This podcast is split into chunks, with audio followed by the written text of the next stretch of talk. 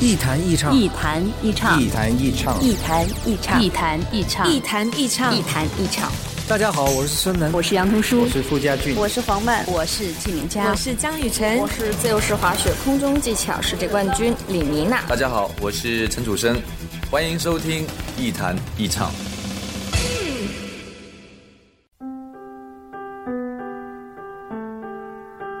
远离喧嚣，忘记烦恼，抛开身份，无论年龄，聊聊天，听听歌，将心灵放空。我在与你填满，我只做我的播客，你只做我的听者，简单释然。欢迎收听《一弹一唱》，新卓艺工作室诚挚出品。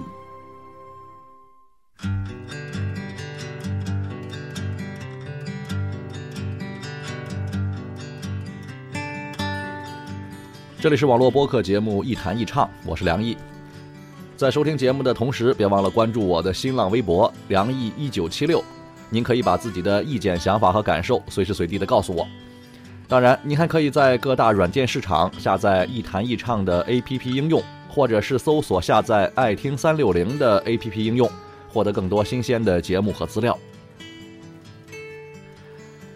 这期节目，我想跟大家聊聊播客这个事儿。最近啊，在网上呢，跟很多做播客的朋友在交流，啊，有一个很直接的感受。普遍来说吧，做播客的朋友呢，我觉得都比较年轻。像我这样四十岁左右的人了，还在坚持做这种音频内容呈现的，好像已经不多了。前两天在一个播客群里，啊，有个这个年轻的这个播客的主播呢，就做了一个非官方的也不算数的统计吧，说这个播客制作者的年龄大概是二十到三十岁居多，男性高于女性。而且这其中呢，宅男居多，收入水平普遍不高。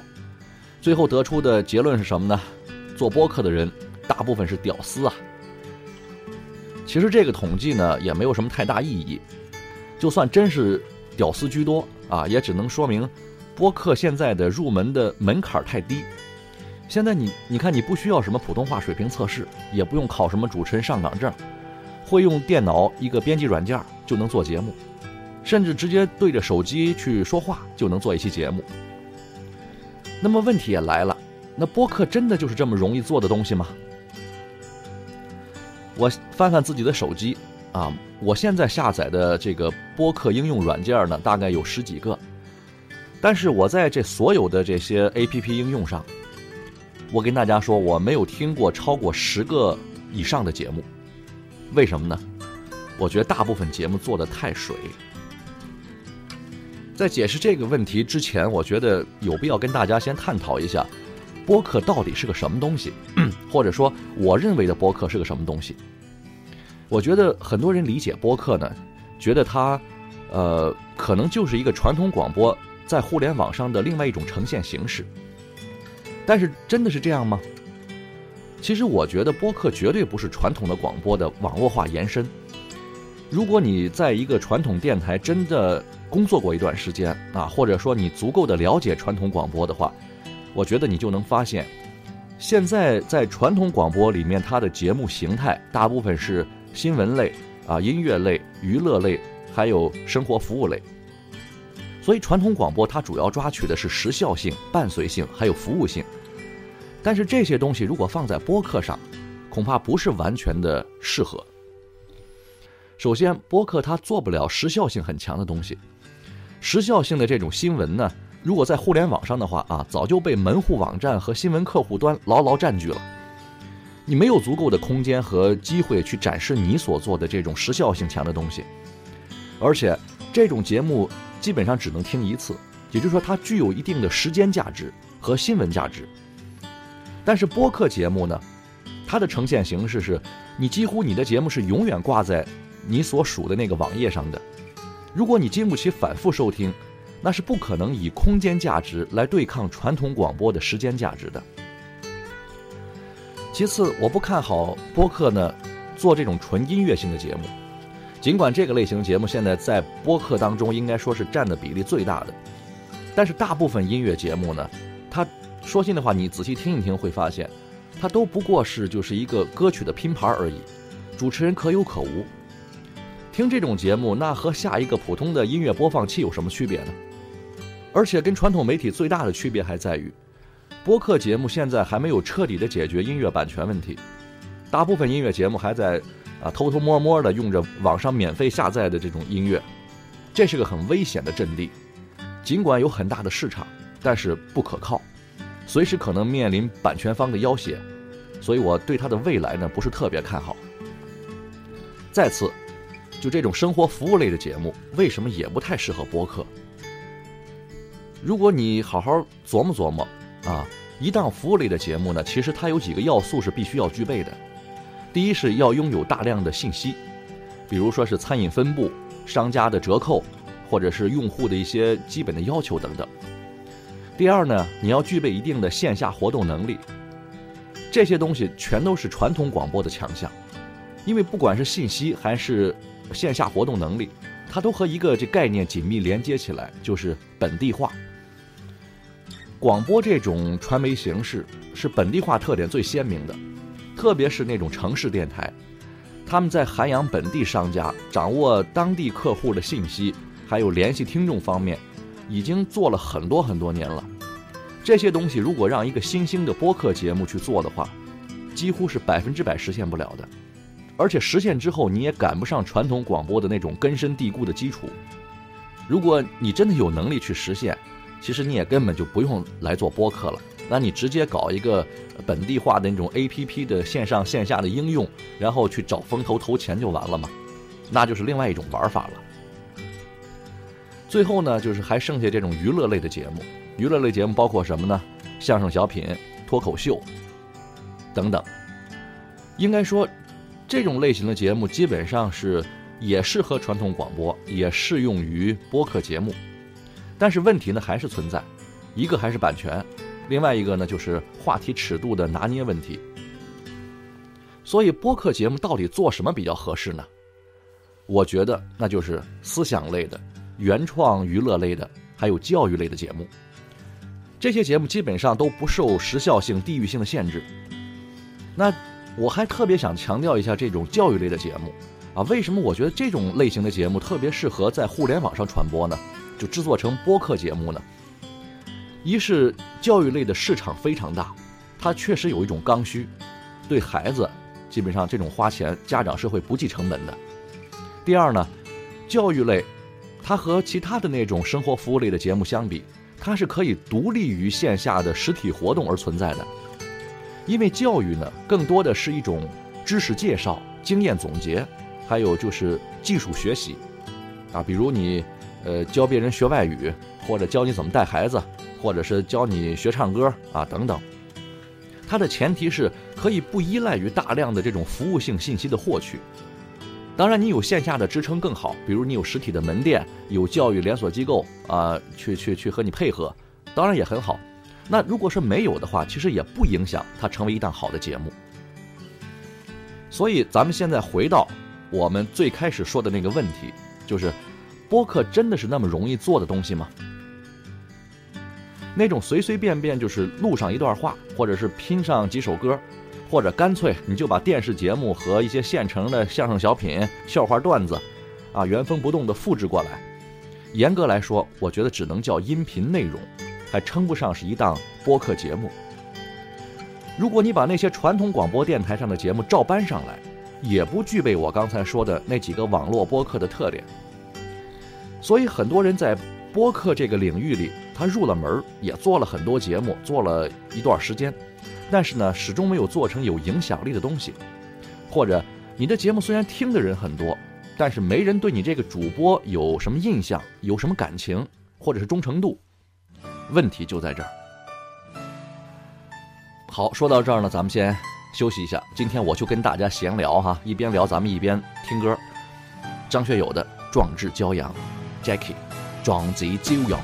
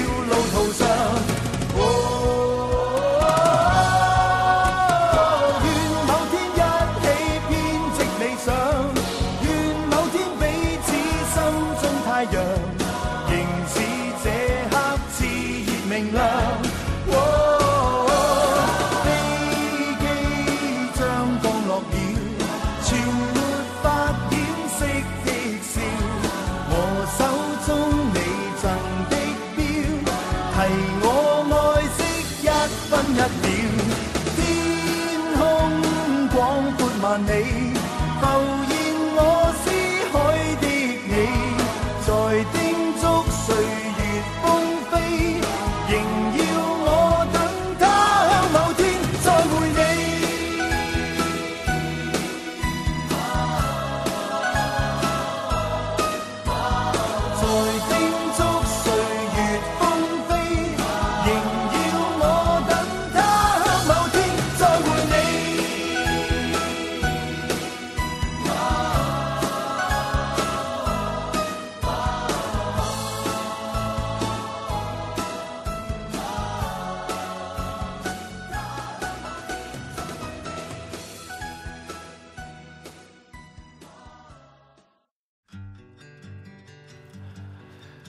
咱们继续来聊聊关于播客这个话题。其实说到播客呢，还有一个特别有意思的现象，我觉得，就是我发现很多在传统广播电台里的人呢，做播客的反倒很少。其实他们是最有专业水平和专业能力的。这里面呢，有个时间和精力的问题，也有一个思维惯性和工作习惯的问题。大部分这种传统电台里呢，这种好的主持人基本上都在做什么节目呢？在做路况加上话题加音乐的这种节目，或者是做夜话类的啊情感节目，或者是生活服务类的节目。这种节目几乎百分之百都是日播，信息量很大，工作量也不小。啊，主持人或者制作人呢，应该说他很难有时间啊再去腾出他的脑子和这种精力，去完成一档全新的而且完全适合互联网播出的节目。但是从另外一个角度来说，就即便是有时间和精力，我也不认为大部分传统广播的主持人他有能力去做好一档播客节目。说白了，这就不是有没有时间的问题。咱们再进一步说，广播为什么在这个媒介形式现在相当丰富和多变的这种形式之下，啊，始终还能够保持一个稳定的生存和发展呢？因为广播是最能体现个人价值的一种媒体。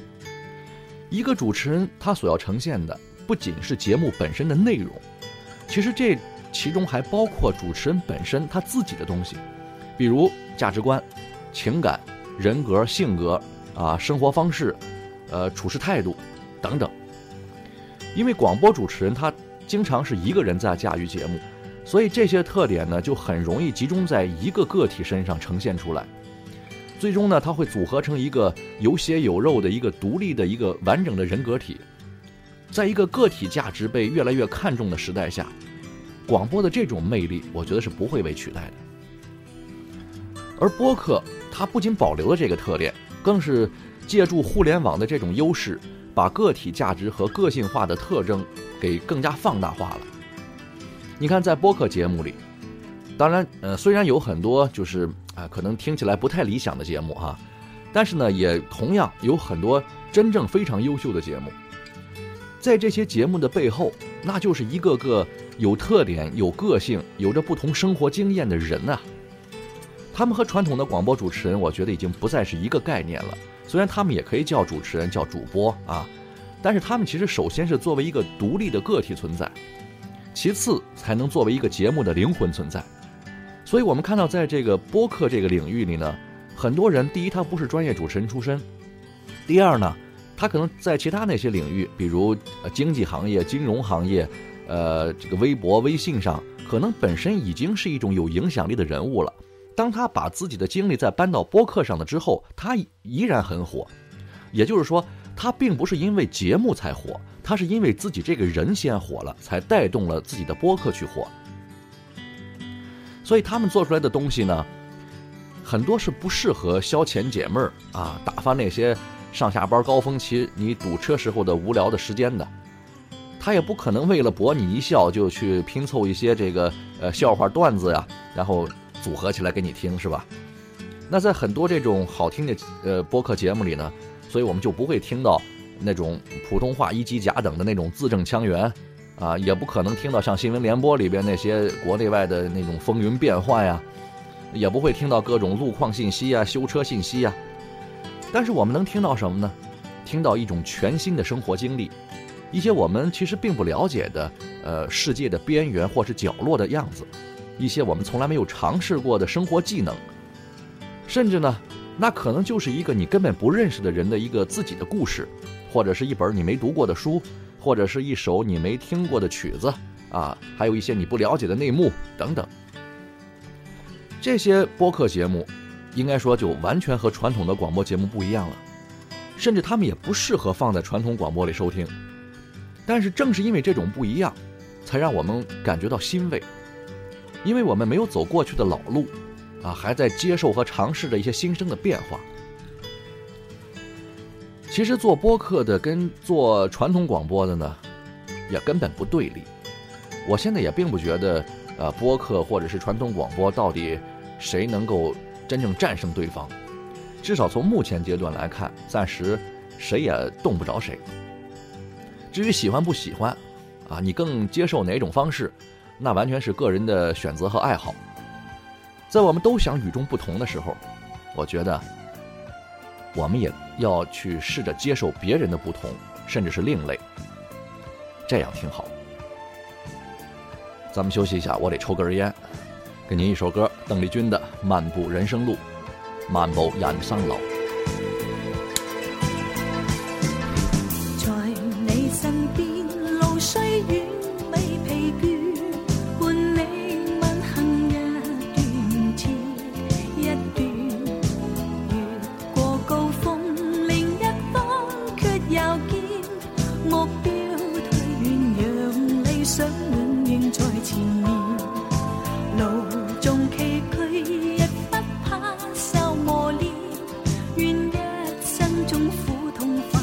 呀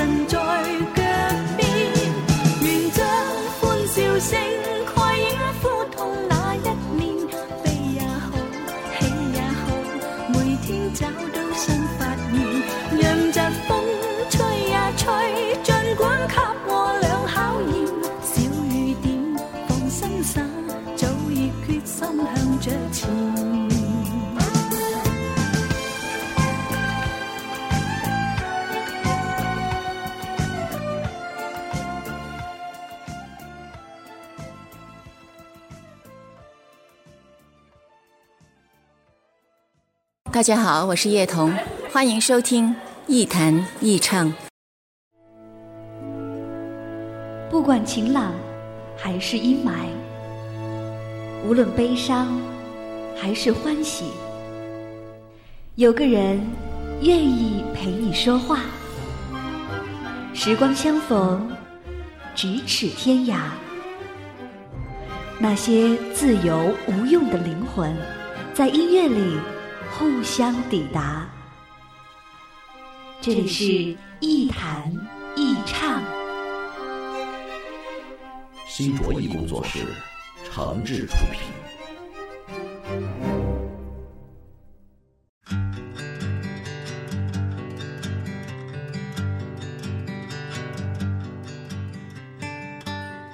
好，欢迎大家继续回来啊！回到网络播客节目《一谈一唱》，我是梁毅。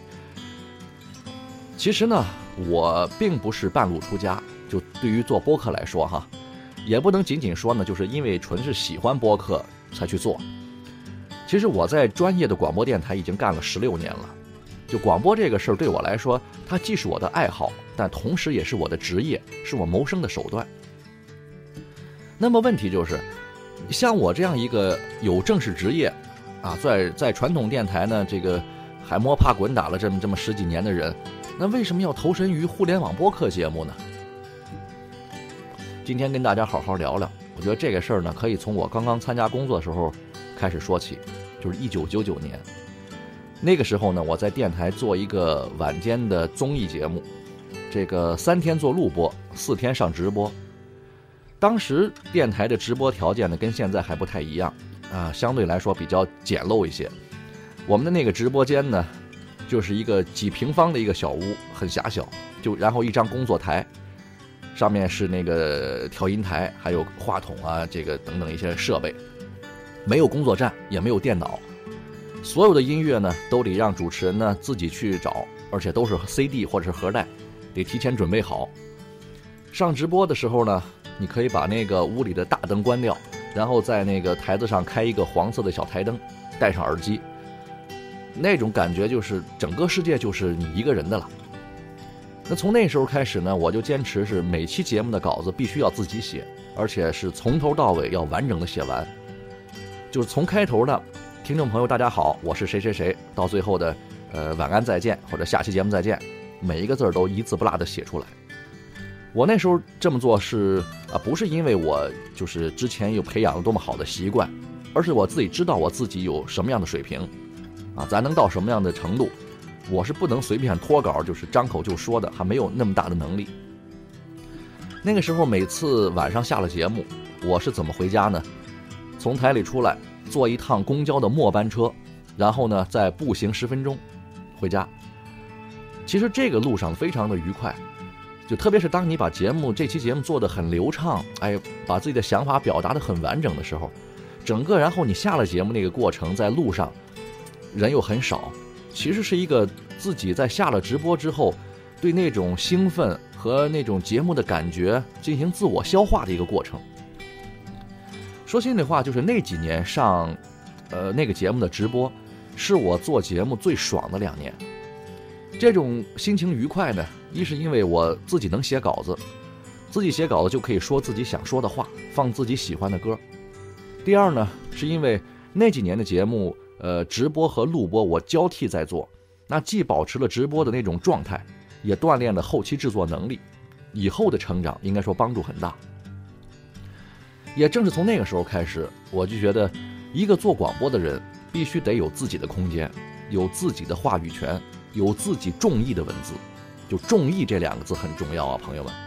什么叫自己中意的文字？你就是你能够驾驭得了，你自己能说得出来，那是你自己的话，这叫中意的文字，啊，当然中意的还包括音乐呀，或其他一些这个广播素材啊，都包括。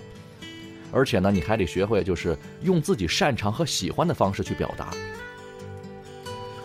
后来呢，我在电台又做过很多类型的节目，包括新闻类的、专题类的，这个这个活动类的都做过，也干过无数的岗位了吧。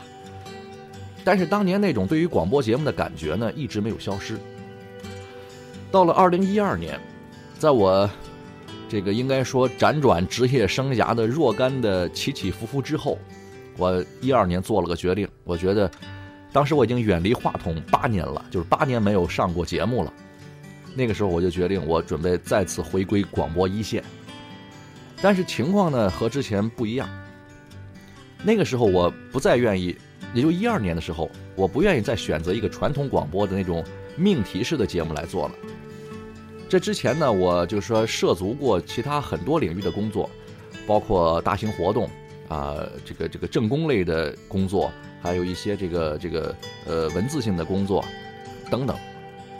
我不仅对于广播有了新的认识，对自己其实也有了很多想法。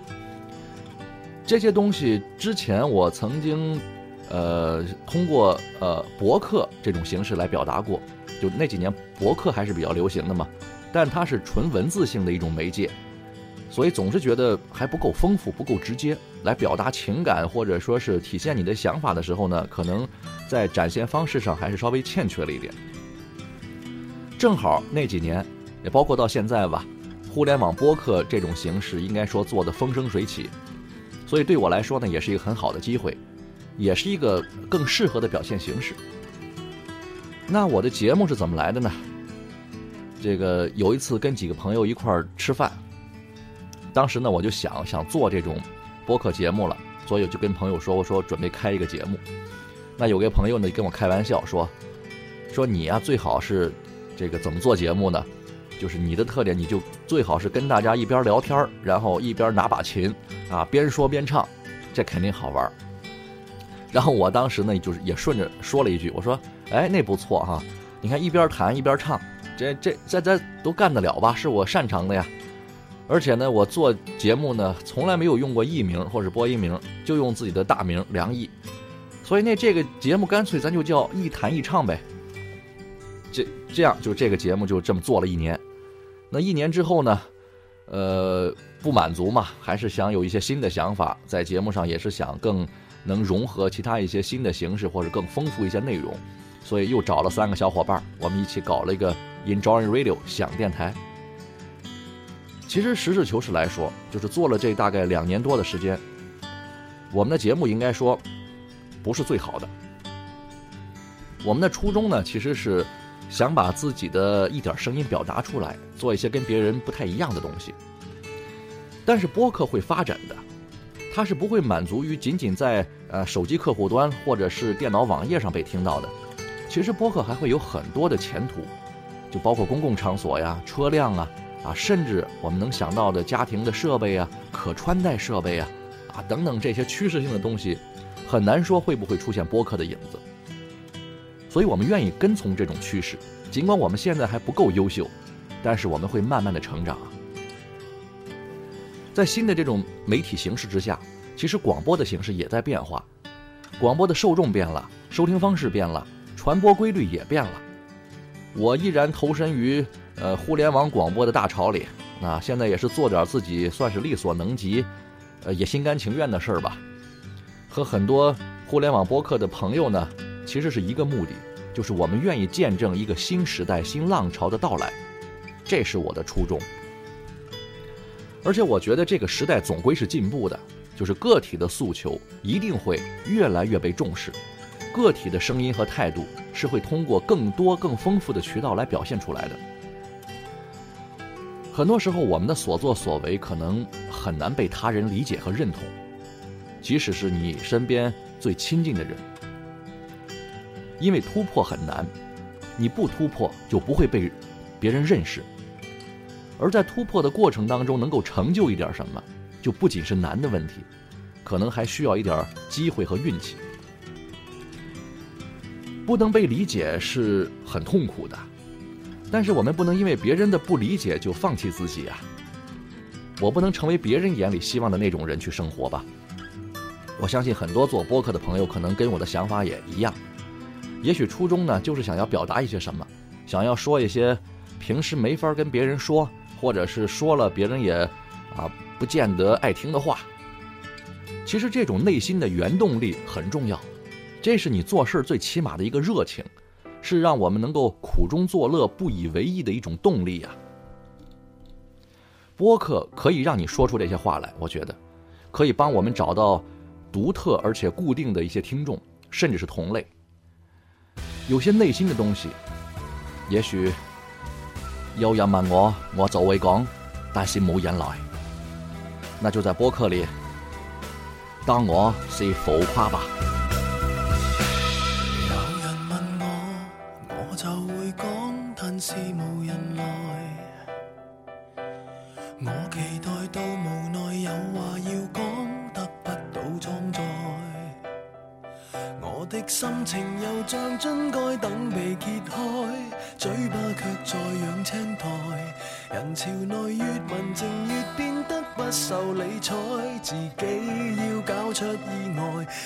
突然地高歌。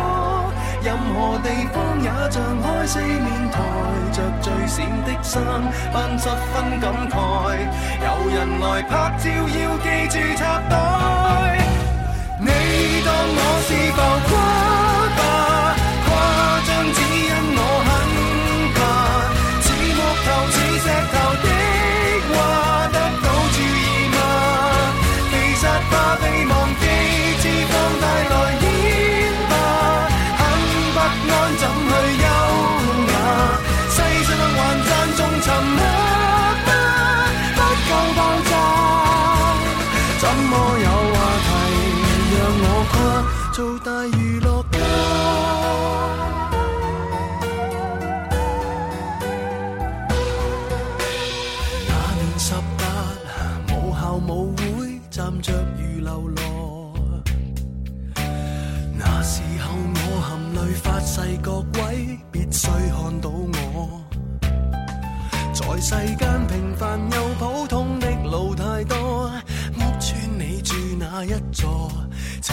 重工作中受过的忽视太多，自尊已饱经跌堕。纵是能自偷过。你曾获得过，便知我为何大动作很多，犯下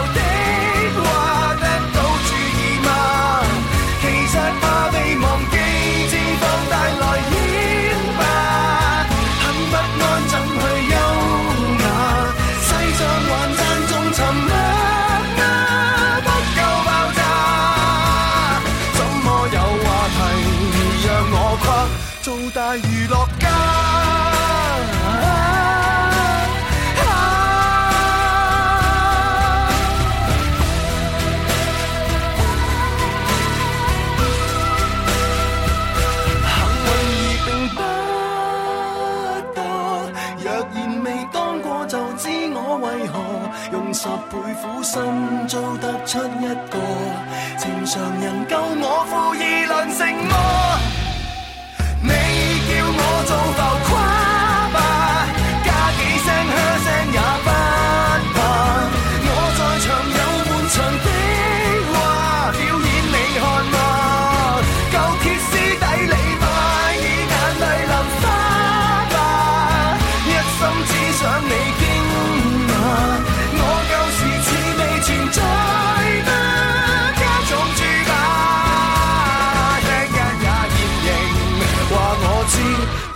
存在吗？啊，原是我别再只看天花。